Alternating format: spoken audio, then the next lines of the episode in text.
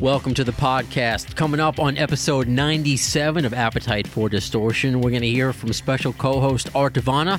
He's going to tell us all about his brand new article for Billboard magazine about Chinese democracy, which includes brand new interviews and our very special guest, Gary Sunshine from the legendary New York City band Circus of Power, and also on the 1999 Guns N' Roses track, Oh My God. He's going to tell us everything at least what he knows. Do you know where you are? Do you know where you are? Do you know where you are?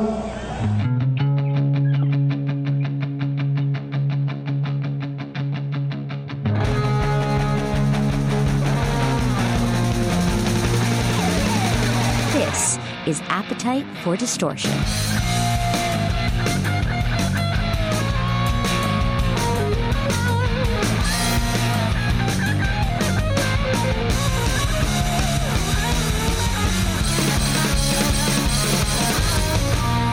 And welcome to the podcast, Appetite for Distortion, episode 97. It is uh, Brando, and this is going to be our last recording of 2018. Uh, what a year it's been for me, I guess personally, which you don't care about. Uh, what a year for Guns N' Roses, um, and, and just what a year for this podcast. And and before we get to our our co-host and guest, because it's been uh, at least quite a year for our, our co-host. Uh, before I, I forget, I want to say happy birthday to Mike Squires, of course, from uh, Duff McKagan's Loaded, and the um, the conductor. I don't know what try to what kind of word I'm looking for of our theme song.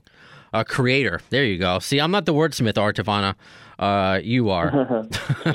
That's my segue to it. So, uh, happy birthday, Mike, and uh, and welcome to the show, Art Tavana, one of our earliest supporters. And I don't know, I feel like as this podcast has gotten bigger, you've kind of helped with that because you.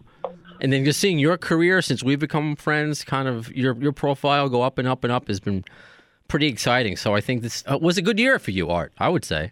Yeah, man, 2018 was one of the greatest years of my life, no doubt about it. Uh, I don't know what everyone what what everyone else is so sad and dejected about, but it's been a fun year, man. It's been, you know, I've done everything I want to do. I've been writing for Playboy, which has been a, a childhood fantasy of mine, obviously, and I've been able to write about everything from politics to Guns N' Roses to whatever pop culture.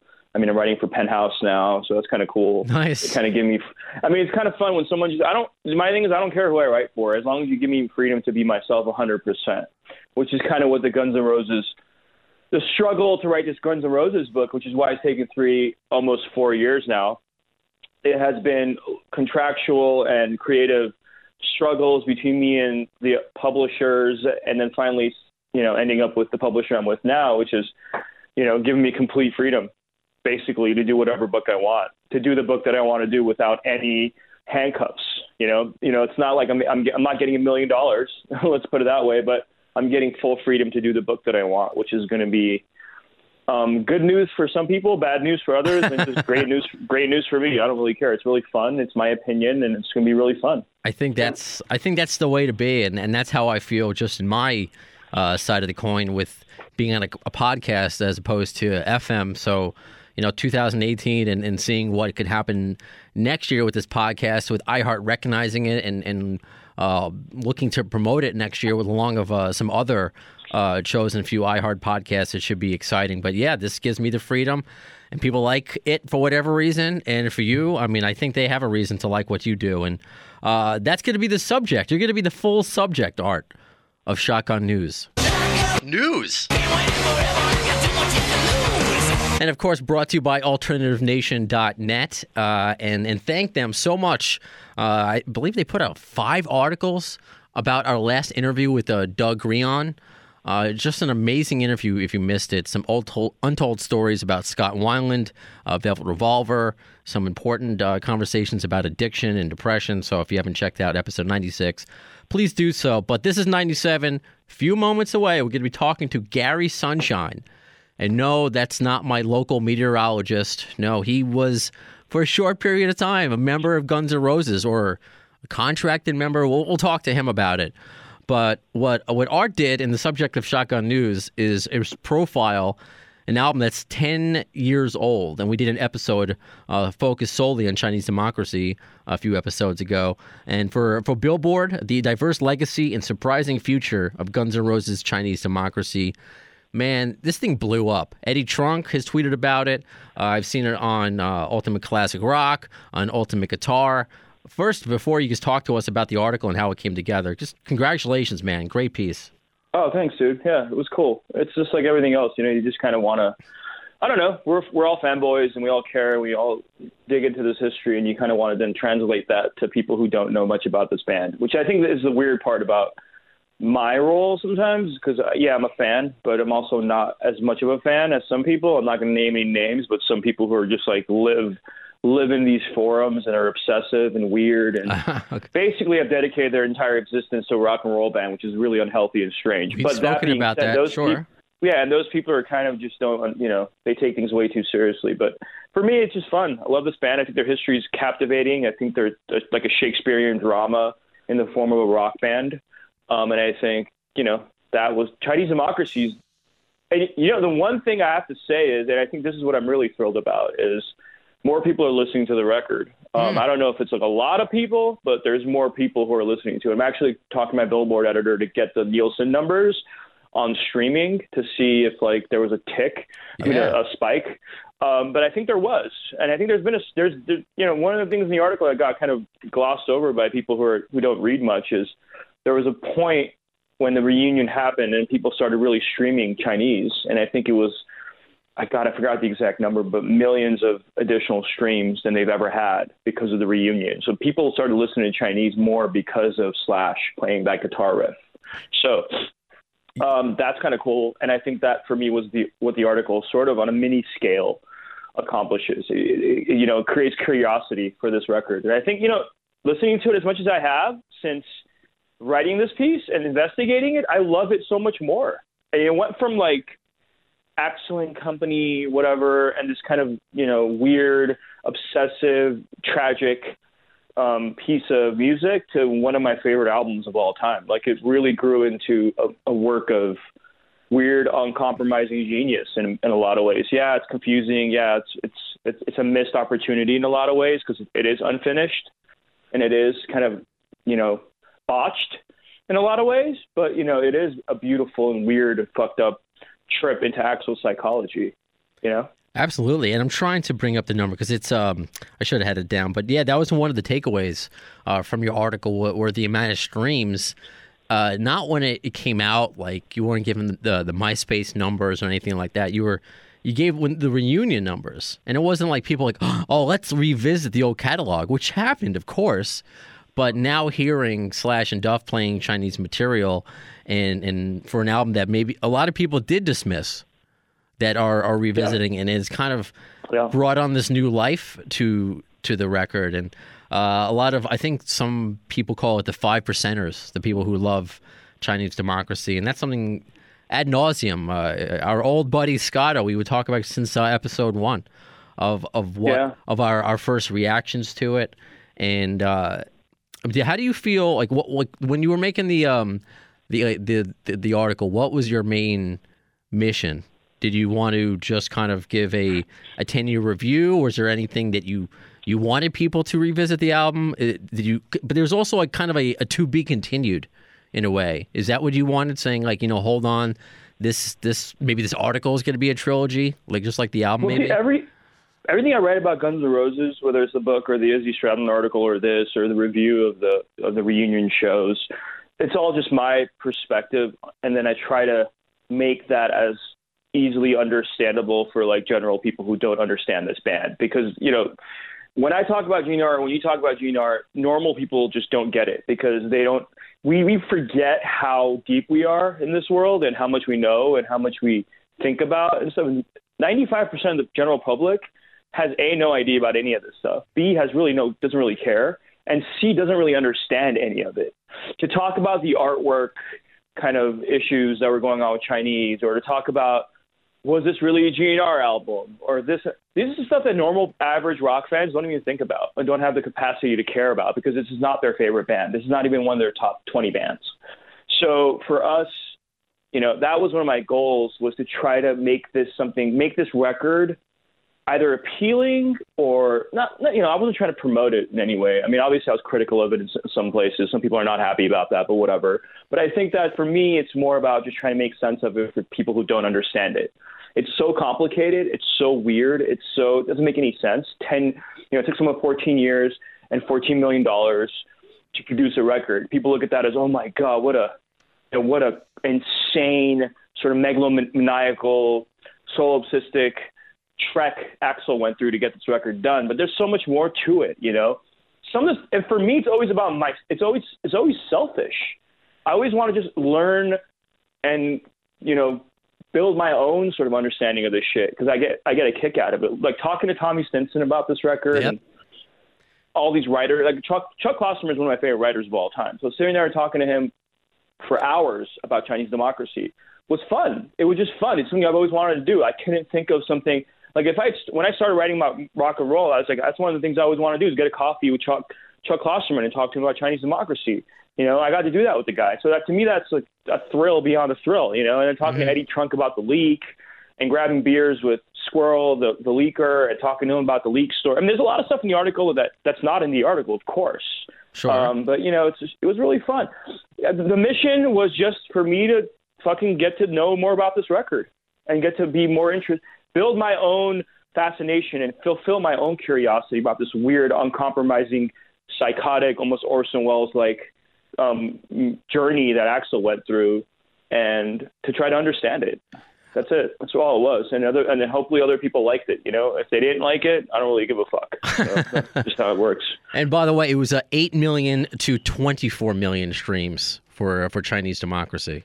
Uh, Yeah, well, that's like 15 million, right? yeah, That difference. i- isn't So- it- that's quite a difference. Um, and maybe one of the questions that you didn't get to put in the article, but now we can ask Mr. Gary Sunshine, who's on the line, uh, if "Oh My God" was eventually going to be on the record. Uh, hey, Gary, it says Brandon. Hey, how are you, Brandon? Nice to hear from you. Yeah, l- nice to hear from you. I, I really appreciate it. I know even um, Merry belated Christmas, Happy early New Year. Yeah. All that, happy holidays and all that, and a good good year ahead. I hope. Is Yeah. Art on the line too? Yeah, Art I'm here. hmm Hey, man, I read your article. That's very cool. I read, Oh I- man, thank you. uh, That's awesome. Yeah, that's really well. I'm really impressed with well written things because I kind of uh, go on and on and have a hard time artic- articulating it. it's, it was really cool. How's New York? New York is well, uh, Art's in L.A. Uh, I will get start with New York. Is I don't know. It's Oh. like it's like cold today. I think it's supposed to be rainy. Uh, As long as snow isn't here, I'm all right. But it's Yeah. just a typical, you know, December gloomy New York day. Um, what about Art? Is uh, how is L.A. Like, hopefully, no fires around you anymore. No fires, but you know, for for Los Angeles, for people like me who who you know, this is my town. It's freezing right now. Actually, it's like. Um, it's 70 or 69 or something Yeah. like that. But for Freezing. us, when the wind starts, you know That's how it is cold when the day. wind starts blowing, when the Santa Anas get blowing and they're cold, you're just like shivering. it's cold right now. I'm I'm in Ohio right now. I'm in the Midwest, so it's colder than Okay, most places. Probably it's not it's not real bad, but it's all right. That's But I, you know, I've had my share of hot and cold, so I'm good wherever I am. okay. Uh, nice. Anyway, so you were asking about oh my God, what were you saying? we were Sorry? just um. Well, where are you from normally, Gary? Uh. I'm from New York City. Oh, are you? First from Queens, then Long Island, then I did like you know after high school I went down to Florida, then moved back to New York 500 times, and then uh, with with the with the band Circus of Power we uh, we were a New York band, and then we moved to Los Angeles to do a third record. So then I lived out there for a good 10 years or so, at least. So I've been Where? I, yeah, no, that's I, I had no idea because we had some common uh, Facebook friends. I wasn't sure. Like our, uh, she's co-hosted um, a couple episodes, including with the one with Ernie C. That's Catherine Turman. She's yeah. Oh, Catherine's terrific, man. I know her. Well, I guess I know her more from Los Angeles. yeah, she's both. We- She- we remain friends. I love her. Yeah, she's great. yeah, she's awesome. And uh, Marty E, who used to be. In, uh, Yeah. the Dirty Pearls, who's a New York uh, based Yeah, band. So I was like, "Where's Gary from?" But what about Long Island? Because I'm a Long Island Jew. Uh, Like, what are you? Well, I'm from uh, I'm, I'm from uh, first it was in Queens in Far Rockaway. Then we moved out to like North Massapequa and Okay. County area Nice. and Merrick, Merrick, Long Island, that whole world. So, and then most New Yorkers end up in Florida first. so that whole route. but then I moved back up, you know, several times for for a lot of reasons, you know, back and forth. Okay. But I've lived in mostly in New York City in some some form or another. Okay, I was I've lived in the um, Bellmore area for a little bit. Now I'm in Huntington. My girlfriend's in Queens. I don't know. I guess art's like, what does this matter? I guess like connecting to see where all these people uh, come from, and then where our paths Yeah. bring us to, to today. So that's what we were just talking about, uh, Gary. We're talking about uh, art's article, and it's like you know, I- it's my dream to you know go sit down and talk Chinese uh, democracy with Chuck Klosterman. And I just remember the, the parallel that thought from art just downloading oh my god and i'm sorry it was off limewire or napster at the time you know the internet Right. was uh, the wild wild west then uh, and and just like now to talk to somebody who contributed to uh, what's a controversial gnr um, uh, song but for me since listen one i've never i'm like that song is i was disappointed when it wasn't on chinese like it's just it's, so it's just very cool for to talk to somebody who was part of the you know recording process so uh, all that said just officially welcome to the afd show uh, gary Thank you very much. Thank you very much. and i assume uh, sunshine it wasn't that you your parents were meteorologists That's like, their name. that is it No, no, that that's their name, man. That's I love name. it. Well, it, coming, you know the routine when you come into New York back in the old days. They screw up your name when they misspell it and all that. So it, Right. it was sunshine. It was sunshine with a Z of some sort or something. You know, some some kind of variation of it, and that's what it was forever. So while people say, "Oh, you change your name for stage," you know, which is I would never do, and then uh, or you're something else, whatever the deal. But it's real. You didn't need to. That's awesome. See, I knew once um, a radio personality I worked with up in uh, Poughkeepsie. His real name was Stephen Frankenberry. Perfect. Yeah. So I mean, you can't make make that up. So wait, up. so your story, I guess, does start in in New York City. That's where you you know you first you started maybe getting into music and and so how how did you uh, Yeah. little how did Little Sunshine uh, come to be? Little sunshine. I don't know. Well, I'm, I'm older than you. I'm sure by a by a whole lot. I'm So I 35. grew up with. Well, I'm far, you know, well, well, well along that. So anyway, so I grew up. you know, the Rolling Rolling Stones were young, and the Beatles were young, and Dylan and all that world. So there was no way around becoming obsessed, you know, in that whole thing. And, and uh, everybody I knew, at least the the crew I hung out with, were were into music. You know, people were either jocks or or musicians, and either smoked pot or drank something.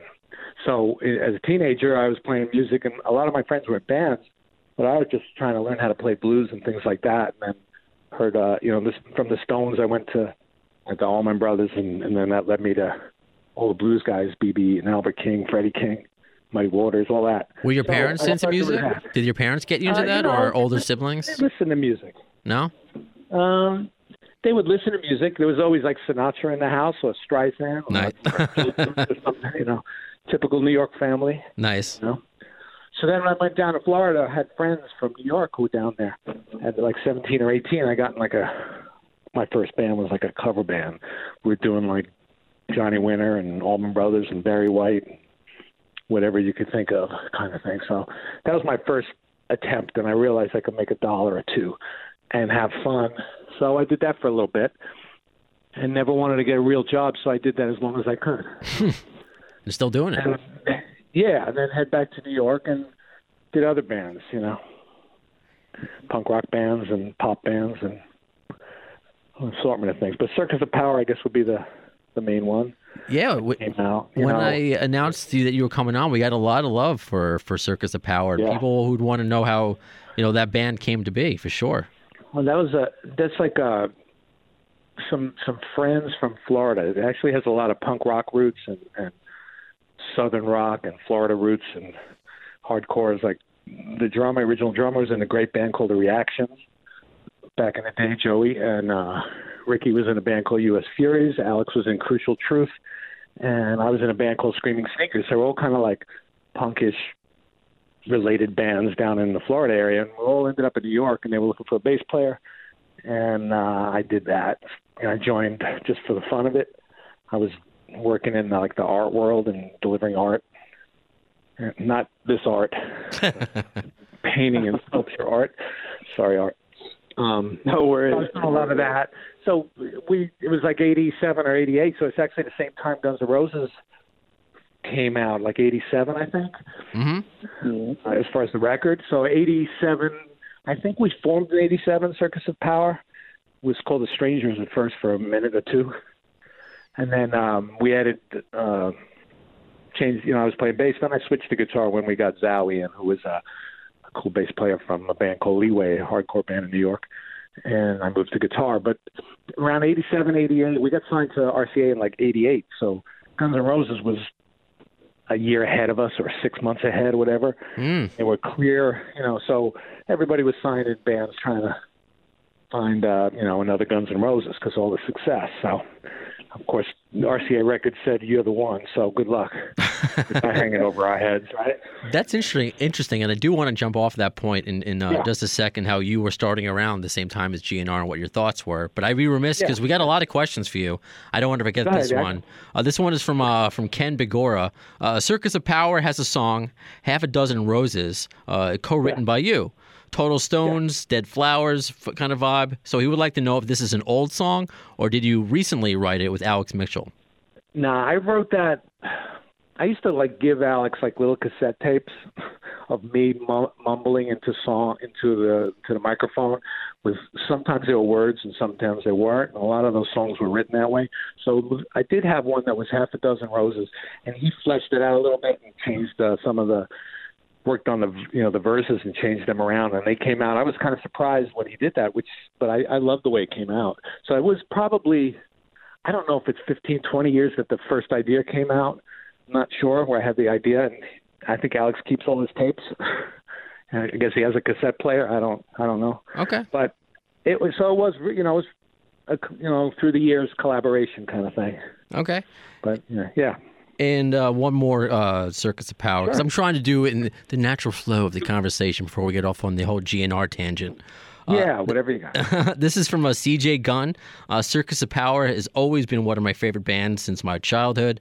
Uh, my friend uh, Daniel Rey has played with them now. Yeah. And I believe he might have replaced you, Gary? Daniel, well, you know what happened is, um, well, Daniel, Daniel produced our first two records. He produced a bunch of Ramones records. He did Joey's last, the solo record. And Daniel's a very, very good friend, but and he's he's a you know a Jersey-born kind of rock and roll guy. Okay. same same period of time as us. So um, I think we were doing uh, the band wanted to do a couple of reunion things, and I couldn't do it. I I had uh, two little girls late in life. Mm. I say. So there was like the weird timing, and and things changed and this and that, and I skipped a show or two. So they did a New York show. I think Daniel sat in on that. He sat in on a few others before that. He's always like the go-to guy, you know. But he's been with us solid from the from the start. Right on. Yes, man. Good man. Very cool. So, I mean, I, I, I love the fact that our listeners, like, yeah, this is a GNR podcast, but they're so well versed. And that's why I like GNR as the nucleus of the conversation because it Mm-hmm. Spreads out. And Sure. obviously, a lot of people with knowledge of Circus of Power. And so during that time when they were forming, that was, you know, Art's fa- favorite era, hair metal. I say that facetiously. uh, uh, so what did you think of hair metal at the time or you know power ballads and that's what GNR kind of for a lot of people changed the game but you were on the ground. you were doing the punk thing that was kicking ass You, know what was kind of funny is that the RCA was RCA Records was trying to promote us in a, a variety of ways. So we were not a hair metal band. We uh, in any way. We you know we were a little uh, sloppier than that and not quite as pretty. Don't really meet the requirements for hair metal bands. So um, they were one of their promos. I have it somewhere. I don't know where it is now, but it has the the promo was uh, the it was a print ad, something about hairspray bands suck our tailpipes or some kind of silliness like that. Okay. So it was kind of like the anti-hair band.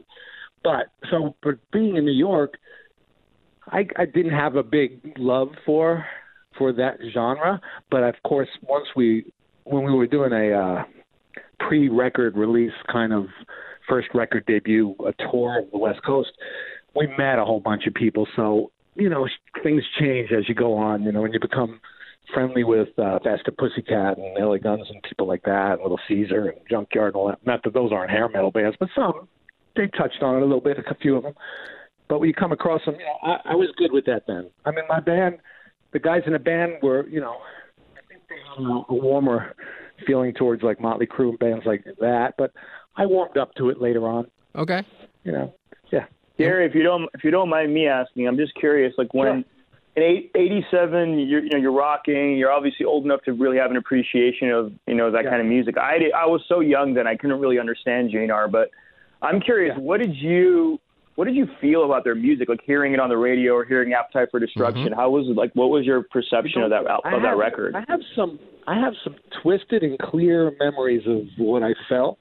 I was very competitive in a sense, quietly competitive and uh and I was very very uh you know, New York you know, proud in a sense. I got Mm. it. and I was so excited to be in the New York scene and the New York band and the Ramones and all this, you know, going on in town and Beastie Boys and Public Enemy and whoever and all the rock and roll bands. That Nice. it's a great time there. So I was so proud of that and very, very possessive in a sense that I I didn't have a wa- you know I wasn't real open to the West Coast sound. Hmm. it's kind of dumb. Mm. So I, I met Axl. I know you want to touch on some Guns N' Roses. I don't have a whole lot, but but when I, I first met him, uh, at, I think it was a cat club, New York, a New York club back in the day, where everybody played and, or went to. So I think Riki Rachtman introduced me to him. He was Riki was he was uh, interviewing, I think, for Headbangers Ball, and he introduced me to him, and I I just only knew of them in a sense, and I you know was friendly and all and that was it. And then I was kind of still standoffish with the sound of the band and all that. I didn't really listen to it much because we were really absorbed, um, consumed with you know doing our own thing. Hmm. And friends of ours, Raging Slab, opened for them at the Ritz in New York. So I went to that show, and it was pretty intense and pretty great. And I, you know, got a little more, a little more into what it was, and then I realized how good it was as it is. You know, as as time went on a little bit, and then I remember you know, we were busy, so I wasn't thinking about it much, and we didn't cross paths at that time because they were doing really well. We were just beginning our tours and things like that. So, but I remember like the Use Your Illusion stuff came out, and I was really studying it, trying to like, well, what do they do?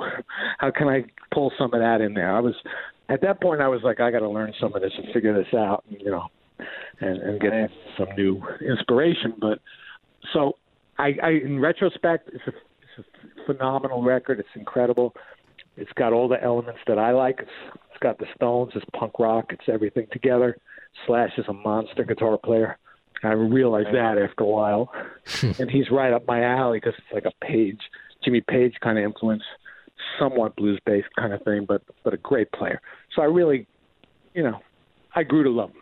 Let's say that. The one thing about the one thing I, I, I thought was fascinating was, and I talked to Catherine about this as well, uh, Catherine Turman, when I had beers Yeah, with her once. yeah. But like the new Yeah. and other people who've been through New York a lot, and like that standoffish kind of, you have your own sound in the '80s versus the LA kind of hair metal thing. But you know, it's funny because like the Dolls, you know, or, originated in New York, obviously, and, and, the, and Kiss as well. So like that, you know, we almost, That's I don't know, the LA hair metal was borrowed from New York.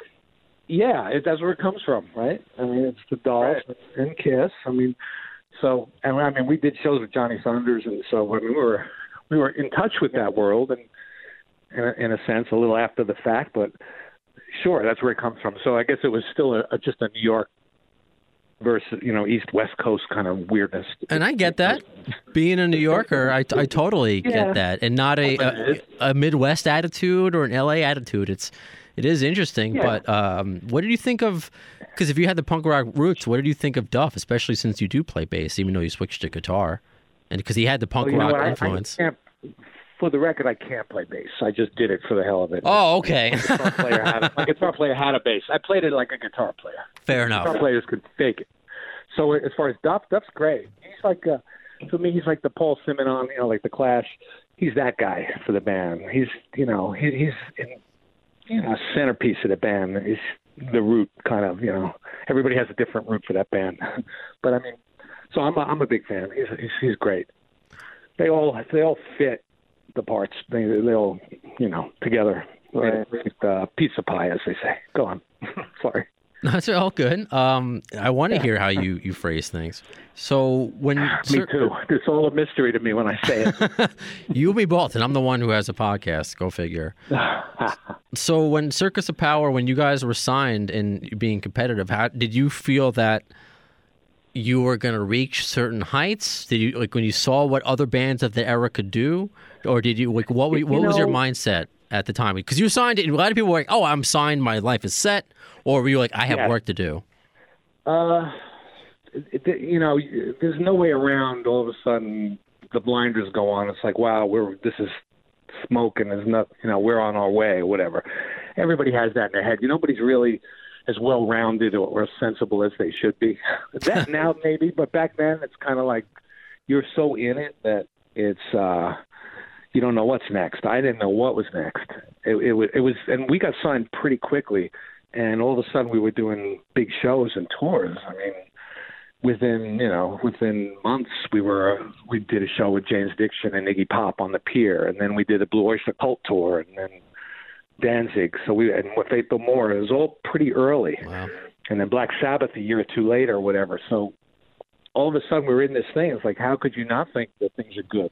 But Right. it gets it, it gets ugly pretty quick if you you know because all of a sudden I remember walking. I can I can actually picture it. I think it was on Second Avenue or First Avenue, walking near my where I live, and we would check Billboard because the record came out. I think it was the first one, and it charted. You know, maybe it was 182 or something. I don't know, out of 200. I don't know, but in those days that mattered to a underground kind of, you know, Sure. unknown unknown. So we were really excited. And I remember looking the next week and it wasn't on the chart. I remember clearly going, oh, I'm not looking anymore, kind of. Hmm. so, you know, I mean, you get that in your head. You can you know, be as cool as you want to be, but the reality hits you. But we did so many good things that it was hard to not feel great.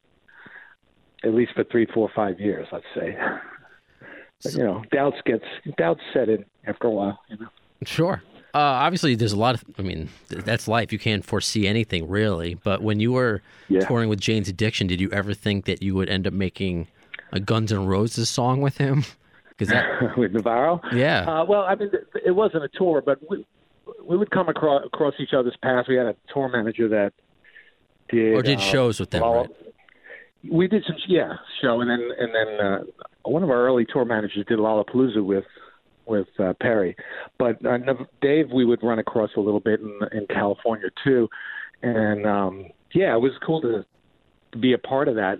However, I never saw him at the, the sessions. The sessions are all a mystery, you know. This guy goes in, this guy goes out. I don't know what was going on. I did my part, and that was it. So I didn't come across Dave, and I never seen him since or spoke to him about it. Really, Mm. it's a big world, you know. Um, but he's a great player. He's really, really good. Really good.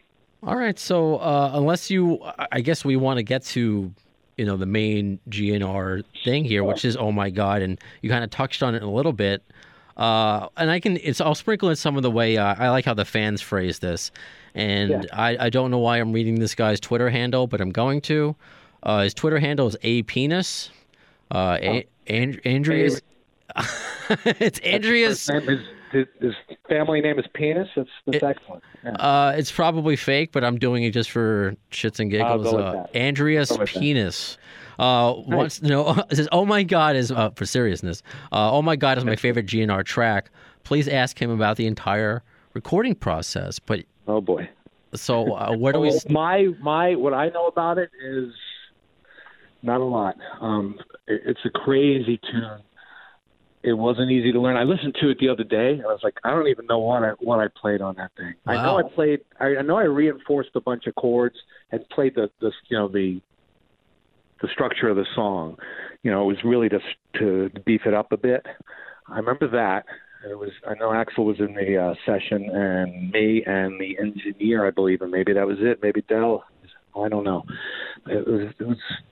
I did like two days, two different sessions with them, and the all I remember is learning that because what I had was I think they gave me a cassette tape of the two or three songs to think about for sessions, and there was no vocal on them, so I didn't really know what they were going for. It was just an intense, like crazy instrumental thing, and uh, and with with very little instruction, like you know, here here are the changes, or this is the part, or this is this, or this is that. So I just did the best I could, and you know, a little a little nerve wracking, especially with a, a a song that's so insane. But it's a it's a great song. I I know you you have a a real affinity for it, but it is a cool song. I agree with you on that. So the only thing I remember is recording the root of the song, you know, the basic rhythms. I was redoing certain parts and this and that. So I didn't do any of the. I think Dave did maybe that wah pedal solo and stuff like that. I think I'm not sure. I think so much was added into those songs or done and changed. You never know what's going to end up when they start mixing things. So I'm assuming that my my chords are there, mm-hmm. you know, somewhere somewhere in that mix. And that's really all I knew. I knew it was for uh, the film. And uh, end of days. Yeah, that's the only thing I knew about it was was that, and, and then I was like, oh, "What a great song!" And it seemed like it's only going to be a soundtrack. I was really disappointed. I wanted to hear it running around a little bit and all that. I was gonna share it with some people recently, and I had trouble finding it, but I did find it the other day. Yeah, um, I I think it just got added to Spotify, so now I can. I yeah, can... it's around now. It's around now. Whereas for a long time, I, I don't even know where to find it. You know, unless you want to sit through the movie. How did the recruitment process happen? How would you recruitment? Yeah, oh, to be part of the. Was. Mm-hmm. Oh well, um, for a bit I was working with Axl. It was the very late '90s. Whenever that movie came, whenever that movie was done, I I lose track of time. '98 or nine? I don't even 99. It says like it came out. '99 yeah. is the movie. So I'm, I'm guessing '98, '99. Um, one of one of the guitar techs with with uh, Guns N' Roses, and I'm having trouble remembering his name. I was trying to think of it the other day. I was trying to jar my memory into some of this. Um, I couldn't remember his name, but he gave me a call one day. But I knew him. Maybe he worked with us too at some point. I think so and he said that um, he said, "Hey, I have a, a pretty high-profile guy client or somebody I work with who uh, might be interested in." working on some guitar, you know, in, in like a lesson format, somewhat. You know, I, I hate to say that because they weren't that so much, but I was hired to uh, to work with them. And you know, I, first uh, I was asked to you know come down and meet him at a studio. I don't remember what studio it was, but I went down and Axl was working on something way back. This was at that point. It was well, I guess that's not way back because when did the record? When did that record come out? You know better than I. What? Uh, what did Chinese Democracy about? Well, well Art, 2008. Yeah, 2008. 2008. So figure 99, they were he was starting the process, I guess, writing and recording, or right. he was in the midst of it. I don't know the timing of the whole project. So he was uh, at that point. He wanted to brush up on guitar and, and you know and things like that. It was it was no real intense um, plan involved. It was just like, hey, come up. So I would go up to the house once a week for a while, you know, for a, a few hours here and there, and we would bounce ideas and work on things. And I, I remember my focus was that I knew he was writing, and he was, you know, in this period of like what's next kind of thing, where everybody had their eyes on him. And I was I knew it was about writing and being creative in that whole world, and that, that was that's what mattered to him, not learning actual guitar things that might may or may not be helpful. So I went with that angle, and we were working on everything from like Beatles to Radiohead, kind of just hmm. other concepts that were non blues related. Because I, you know, they they had exhausted the Aerosmith blues model somewhat. They you know they did it to the max with the with uh, the first record. So he was trying to go in every other direction. I think you know. You know, he's he's a very creative guy, so he was looking in every way. I remember, I remember like up at the house working on like saying, all right, well, these are like blues based things you can do. He goes, well, I don't really want to do blues. I remember that, and and now I get it because he wanted to go past that because he was he plays by ear. He's not trying to learn that. So he was just trying to get, you know, more comfortable on the instrument. I know there's been a lot of like talk about why is he doing this, why is he doing that. Um, at that point, at least. But he was. uh We would just bounce ideas and, and work on tunes, this and that, and jam a little bit. I remember doing like little certain Beatles songs. and I remember Radiohead too because it was just interesting chord changes and things and ideas. So it was mostly that. So I was working on as like a kind of guitar instructor in a sense, but it wasn't really that. It was talking and hanging out a little bit. I did that for so anywhere between six months and a year. I'm not really sure. And somewhere in that period, I got a call. I guess it finished up, and then he called or Dale, one of them called and asked if I would do some sessions, and I said, "Well, yeah, sure, of course." I, I had done some session work. It's not my forte, as they say. You know, I mean, I can do it, but I play by feel mostly, so it's always a little exhausting for me. But I'm certainly going to give it a shot. So I did go in there. It was super professional and very cool. So it was the two songs. It was at least two songs, if I remember. But it was, oh my God, definitely. And there was one other one which may have been IRS, and I can't remember. Okay. And not that I can't remember, it was instrumental, and I never knew. There was no vocal on it. Got it. So that that's the recruiting. That's a long story of the recruiting. No, that's great, and that goes along with uh, another question. I, like this. is a, co- a comment and question, uh, which you did touch on a little bit. This is from Ireland. Uh, our buddy Mr. Mac said he drove because I mentioned LimeWire, Napster, pre-internet.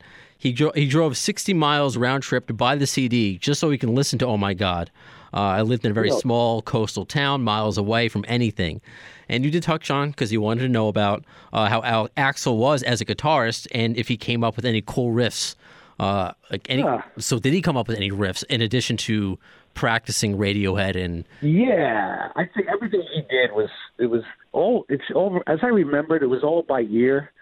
You know, I would come in with you know I would spend like all this time trying to figure out what am I going to work on with him. I don't know him very well, and it's I want to do the right thing, and it's you know this and that, and it's it was a cool thing to do. So I would work on I would write out stuff and ideas and different ways to improvise and stuff, you know, related to that. And then I'd get up there and it would be like just he'd just you know, we'd just play along and he would just go with it and it would be by ear. It wouldn't be by he wouldn't look at the what I wrote out really. it wasn't it was of no value. It was more helpful for me probably. Hmm. But he would you know, we would jam little ideas and he would always have cool riffs and things. He's a he's a really good he was solid, man. He was solid. I mean, he, he maybe technically didn't know all the details, but he was. I think he just wanted to brush up on what to do and, and have a better feeling for what he plays. I, I don't know how he. I know he plays piano very well. I just don't know. Is it by ear? I don't know. I don't know. I don't know the deal with him. I know he's very well versed in a lot of different things. So You seem to have spent a lot of time with him, though, we- before even the session. Yeah. Did you become? Did you guys bond over anything other than music? 'Cause I- Yeah. Well, it was very personal. It was very friendly. You know, he he, he trusted me and I trusted him, and we we'd have good conversations because I came from a different, uh, you know, a similar situation almost, and he knew. I guess he heard that I was an okay guy.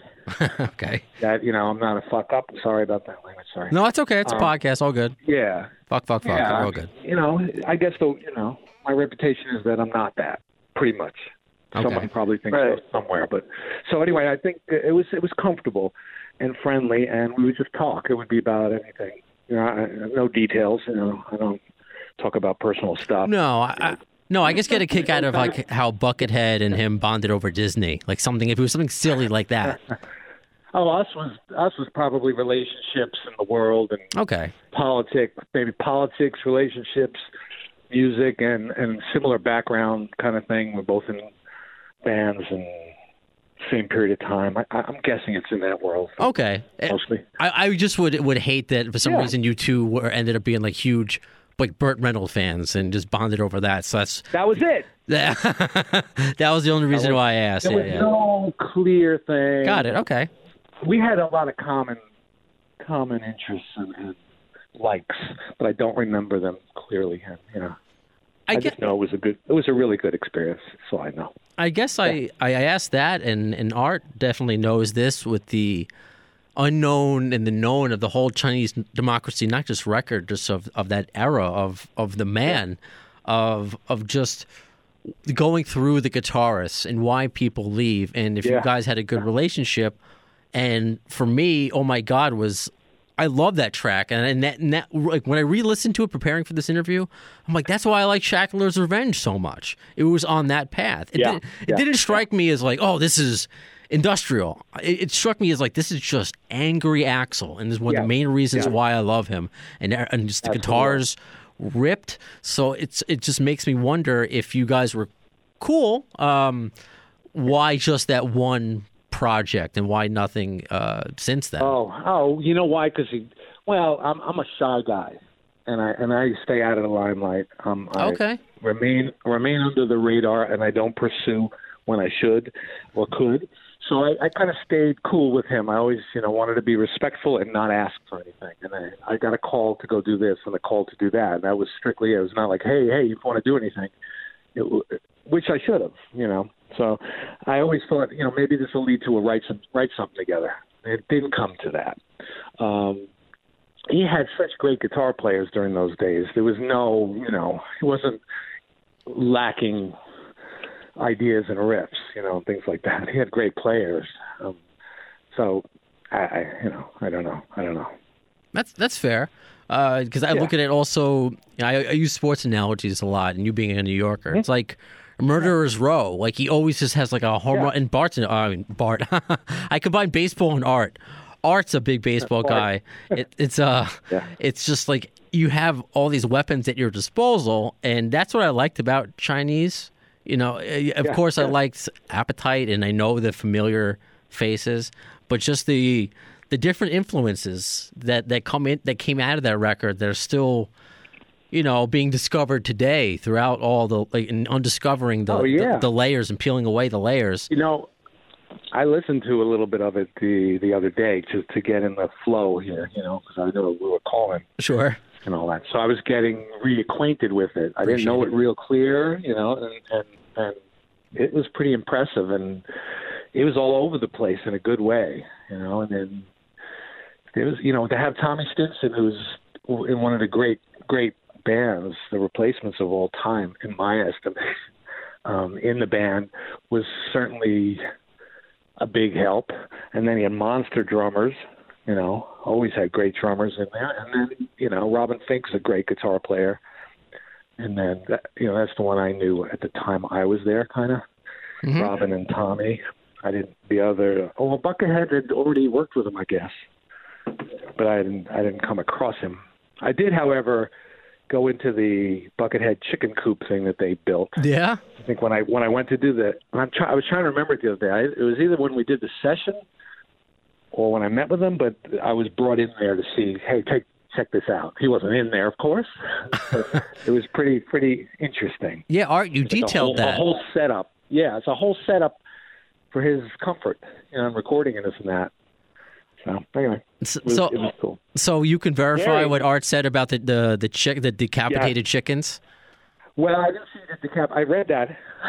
I didn't see that, but it was, they were probably there. I remember it was decorated and it was interesting, but it was a full, like a little, almost like a little studio, old New York studio apartment that was a chicken coop inside Wow. of a recording studio.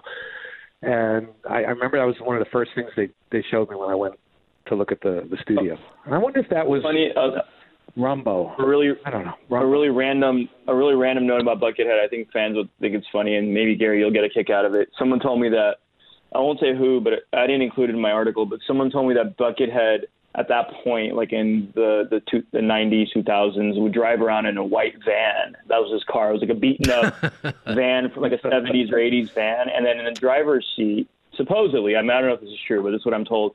In the driver's seat, he'd have like a like a mannequin or a dummy of the of a girl who was like her throat was slit oh my and there was like blood blood like all over the girl's like body and, and he would just like put the seatbelt on her and drive around with her and use a carpool lane Oh, fucking in order to use the carpool lane, yeah. Very what a guy Probably could have. Yeah, it's a sweet story. Uh, um, that's that's too. That's I don't know. I, I, I how can I come off that statement? It's just that's too. I don't know. That's you got to go left field. Yeah, I think I just got a uh, button hook a little bit. Um, Yeah. This one was going to. Uh, I'll just go to another question. This is from uh, Johan from Sweden. Says, uh, do you remember? Um, wait, you said like, as far as like any like the vocals. Do you remember when the vocals came in? Because when you first when you said you started working on it, it was just uh, an instrument. I never heard the vocals. I never heard the vocals at that point. Until I it, heard them, you know, when it was released. That was it. It was like, here's your session. Talk to you later. Let me know if you need anything. And then the record came out, and it was like, holy shit. So you didn't even know if, because this was part No. of his question too, if there were different versions of the song. It was just No, no. wow. I'm certain there were I would imagine there's all kinds of versions. I mean, it was you know layers and layers of things. So, but I never got to hear that until until it was done. Hmm. Which is interesting.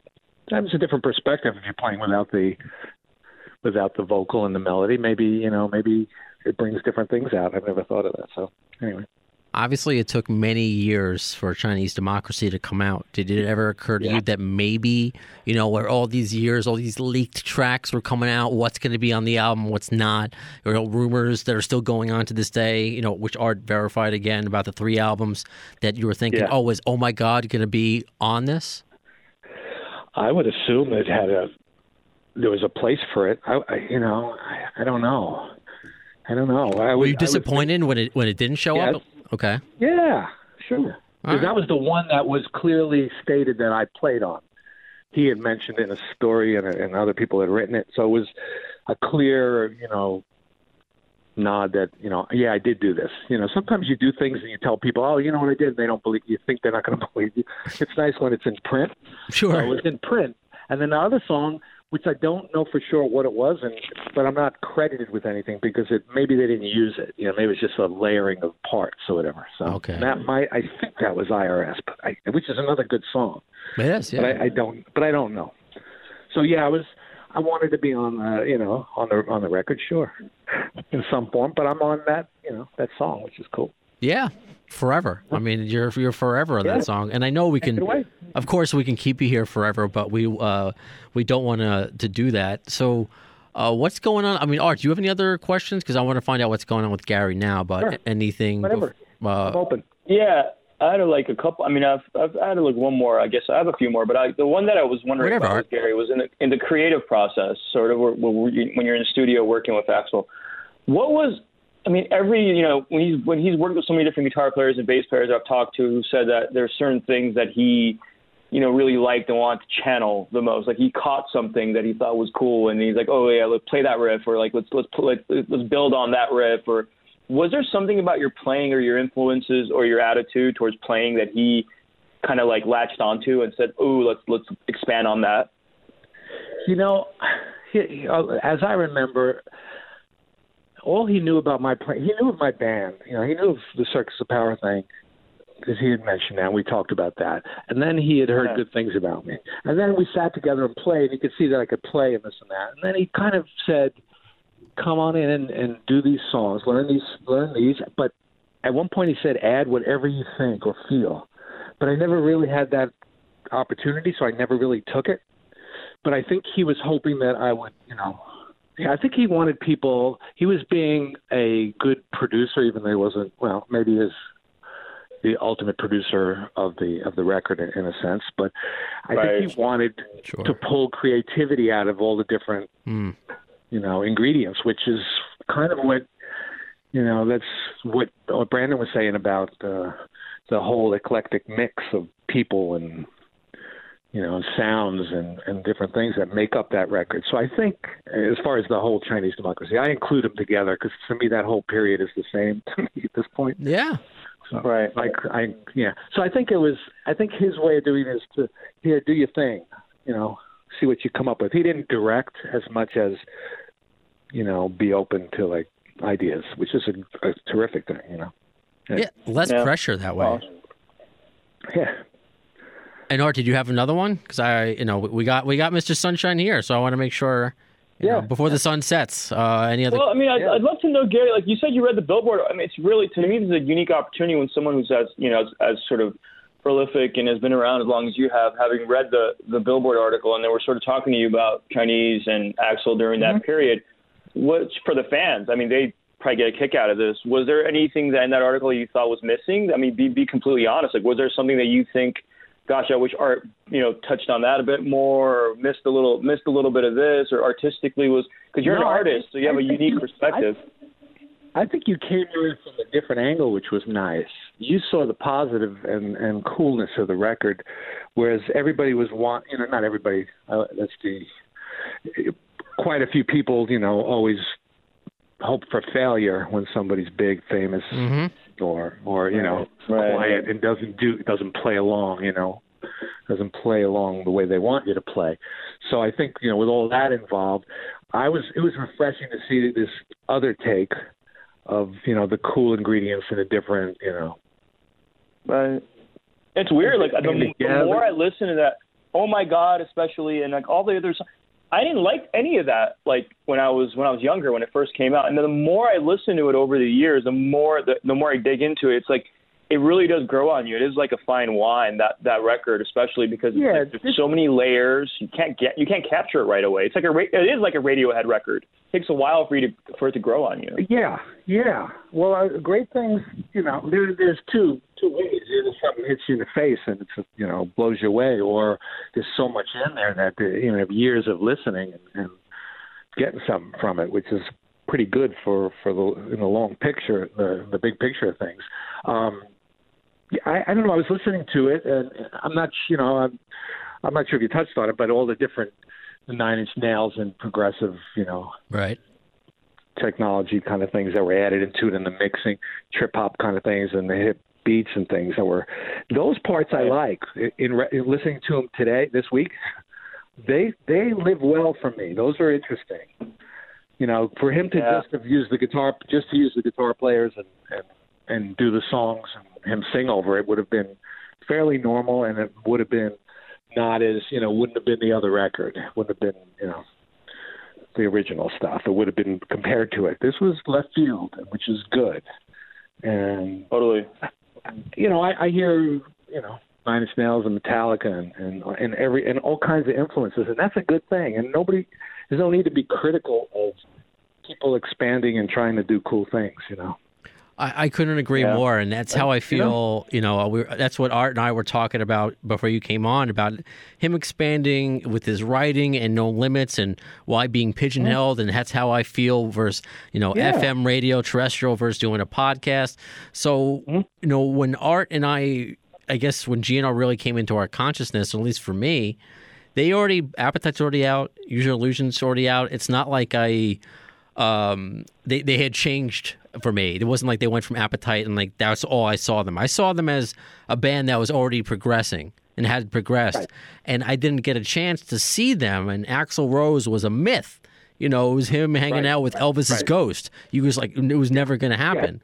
So when that song came out, it was exciting just because like wow Axl's making new music. But for me you know when during the the few times in my life where i actually have tried to work out and gain some muscle mass it, oh my god it was always on my That was the one. it was always on my workout li- uh, playlist like no, no joke. And uh but it was really interesting when I, I put it out there preparing for this interview and getting the fans reaction. It really was you know either i don't i didn't like the direction or this literally is my favorite guns N' roses song so it's always going Well, to be know- remembered regardless of whether it was on an album or not this is an analogy that may or may not make sense to anyone else, but for me, Zeppelin, I grew up at a point where the first three Led Zeppelin records were the ones. Everybody else I know grew up at Houses of Holy and all the ones after that. And for me, those didn't hit me. You know, they're great, but they didn't do it for me as much. The other ones were were pure, um, just plain and blues based and hard and, and everything else and fresh and new and nothing too intricate.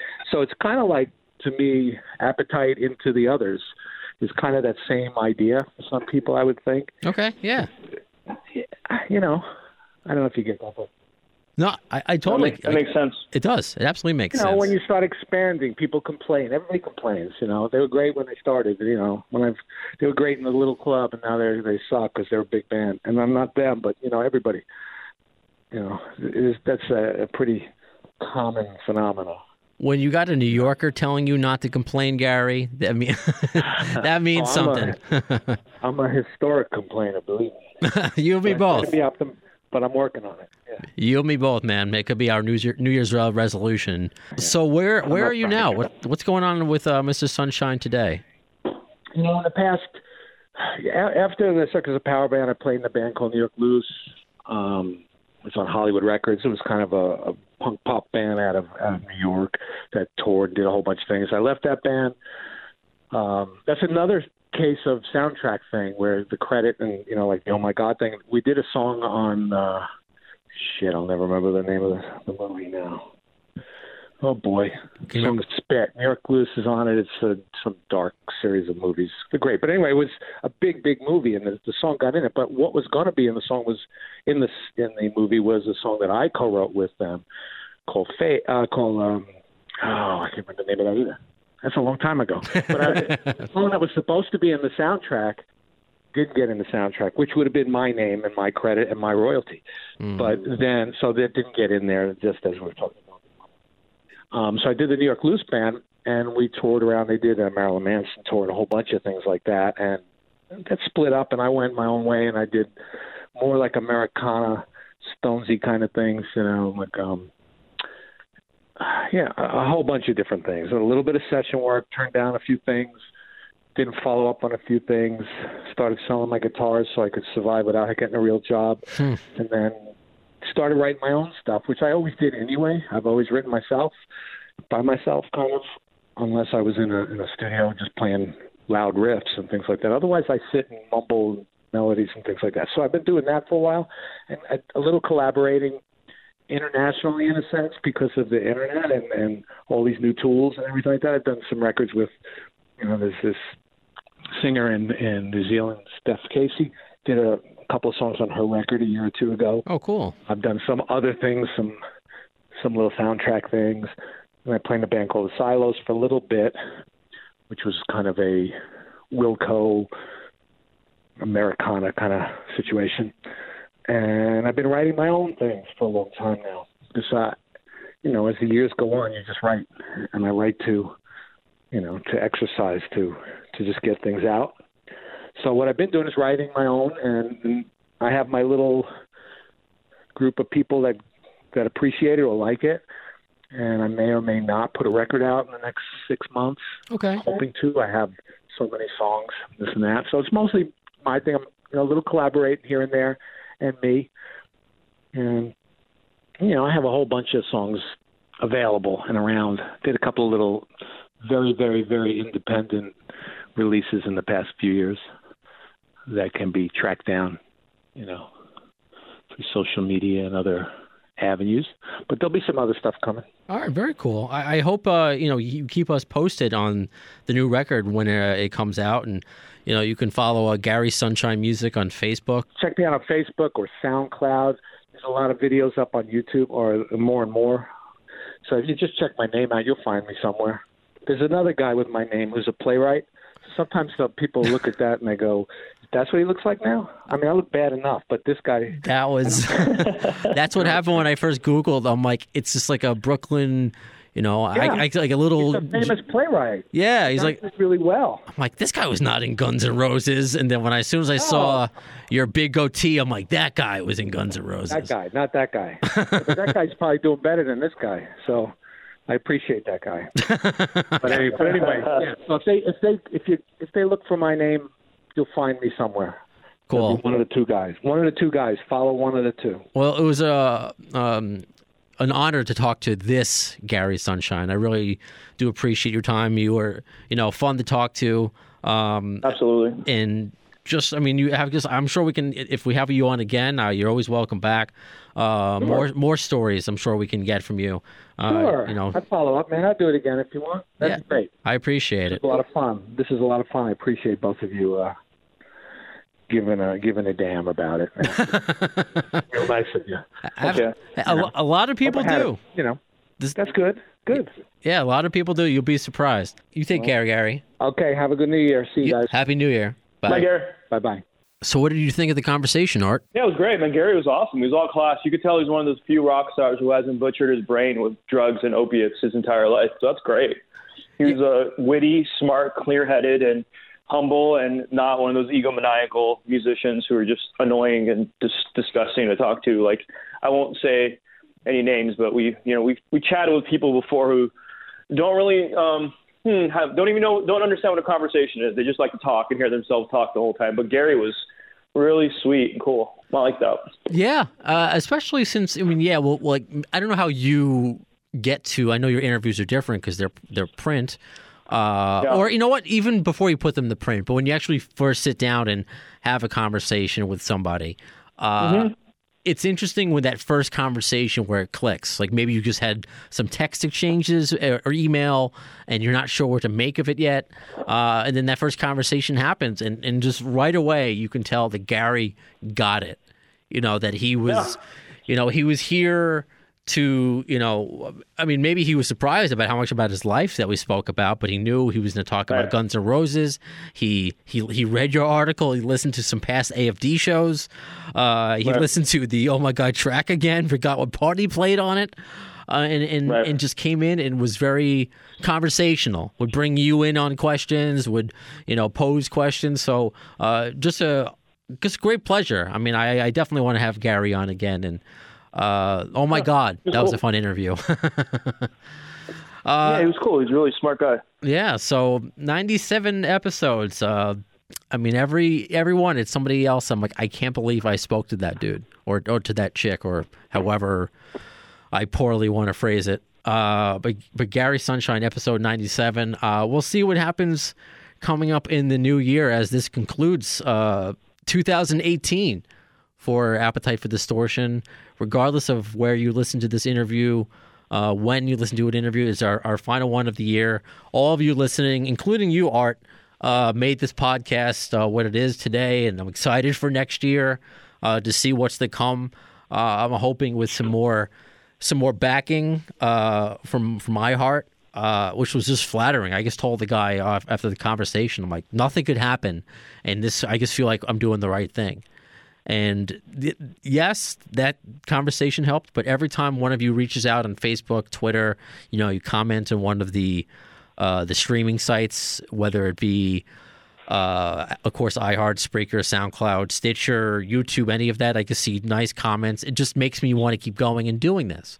So that's why I think this is going into uh, the third year of this podcast. And in art, you found us when we, we were still in single digits. You found us randomly on, on SoundCloud. So it's just uh, it's very cool. You know, of course, more guests to come next year. I'm hoping with the uh, nothing's going to change as far as um, you know. I had somebody ask, "Oh, does this mean you're going to start charging for the podcast?" No, no, that that is never going to happen. I believe in not paying for radio.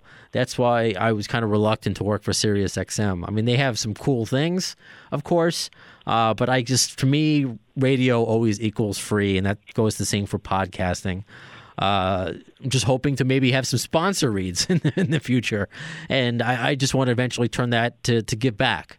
You know, giveaways Yeah, you or could pay you could pay people like me to be on the show. I never. Someone asked me that. I would never pay for a guest, but I would pay i- if you were if, if art if you were, I would pay you to be like Thank the- you. an AFD senior reporter. You could No, be you you're could, gonna pay me to be a guest on your show. No, no. About my my my own self for an hour. I want you, and you may not like this analogy, but I'm going to say it to make myself laugh. I want you to be the, the Jim Acosta of Oh my god! no, I want you to be how, any Fox News or someone, a, a reporter you don't hate. go. That if, let's just say, if you went to someone's house, you know, if you're hanging out with Tom Zutaut and you're like, you know what, let's do a five minute segment that I can put on the AFD show. I'd pay you for your time for that. I would do that. Tom, you know what we can do? I think we can probably do something with Tom. I mean, I don't know. I can't speak for Tom, but I think he'd be stoked to do something for i i once we get towards the Motley Crue movie.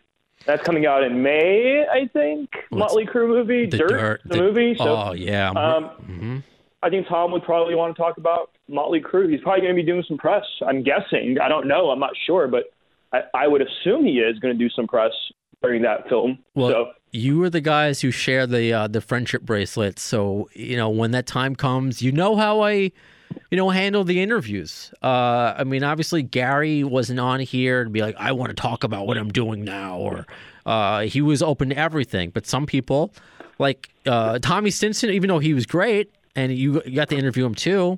He's just like, let's make But- sure, which I was going to do anyway. But you just never knew how know how interviewers are going to be. Uh, let's make sure we talk about Cowboys in the Campfire. Let's talk about some new stuff. Of course. So I would absolutely want to talk about the dirt. I mean, I've been you know reading about that. Nikki Sixx was my my second radio interview ever. Uh, and I rem- and this was before Chinese came out and talking to him to him about the dirt coming out, and it's finally happening. And the fact that just the Chinese democracy era of Guns N' Roses could be a movie, I think there's a lot to talk to Tom uh, potentially about that. Maybe he won't be so uh, secret squirrel about uh, that. Uh, yeah, if you can make that happen, obviously you can co-host.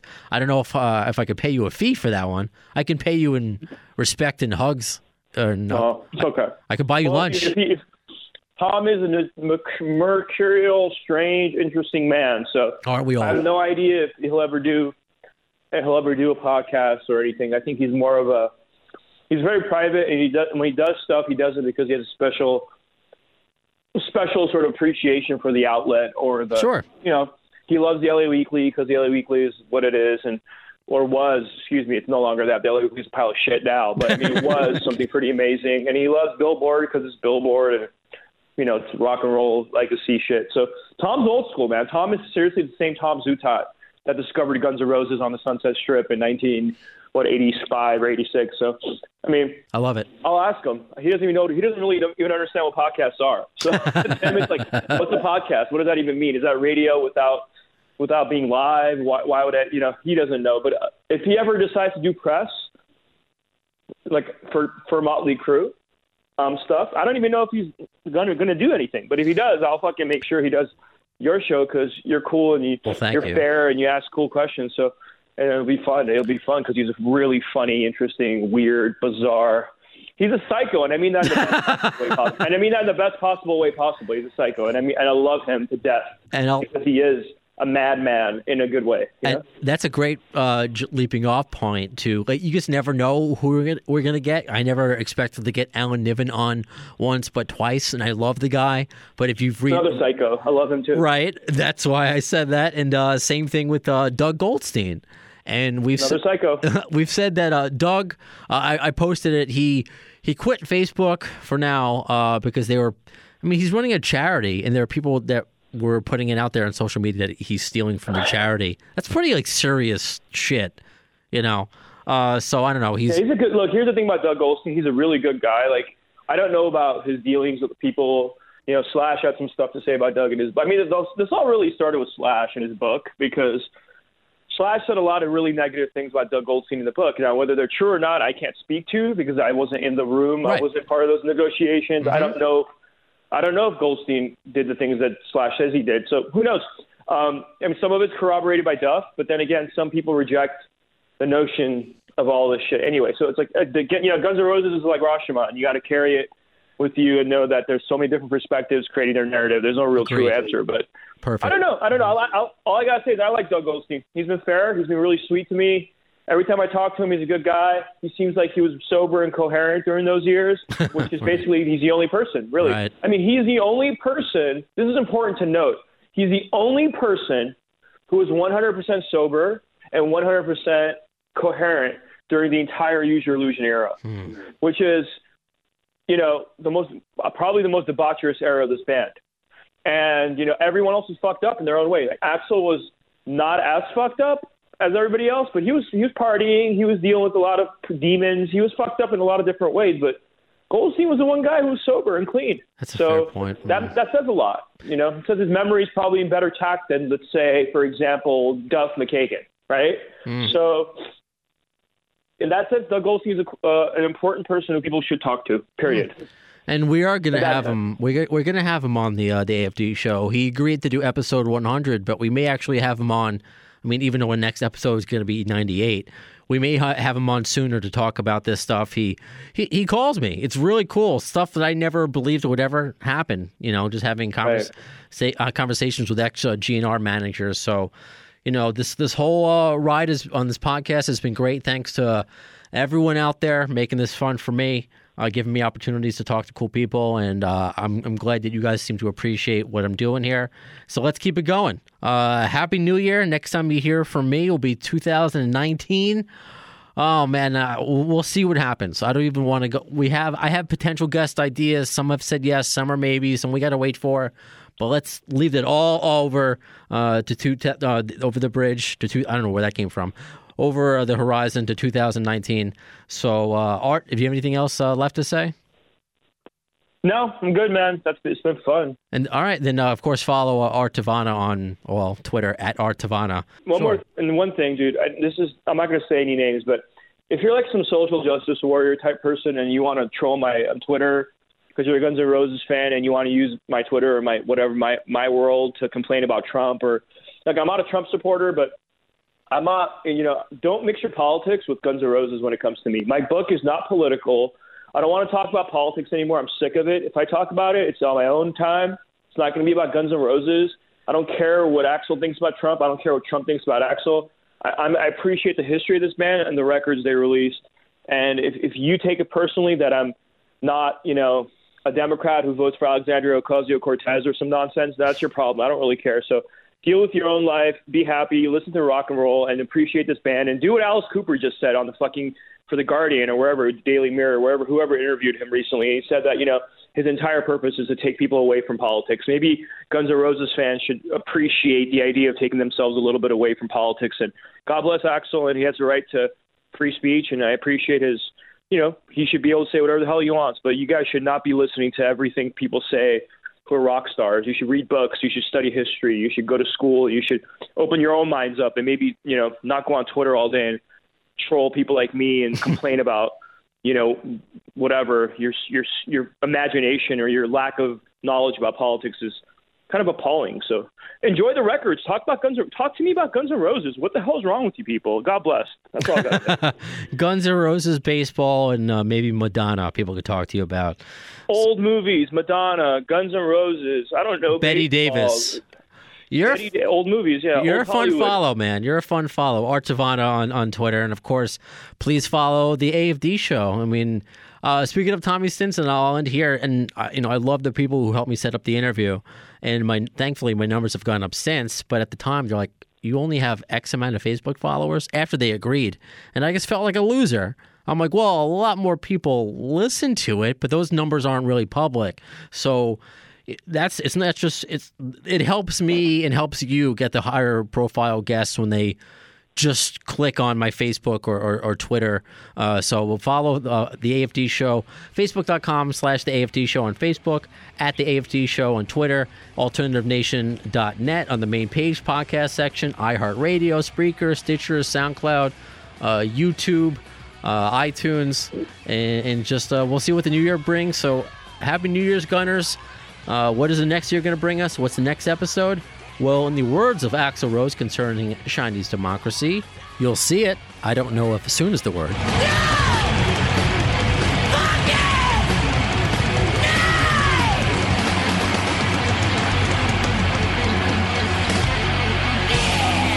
Thanks to the lame ass security, I'm going home.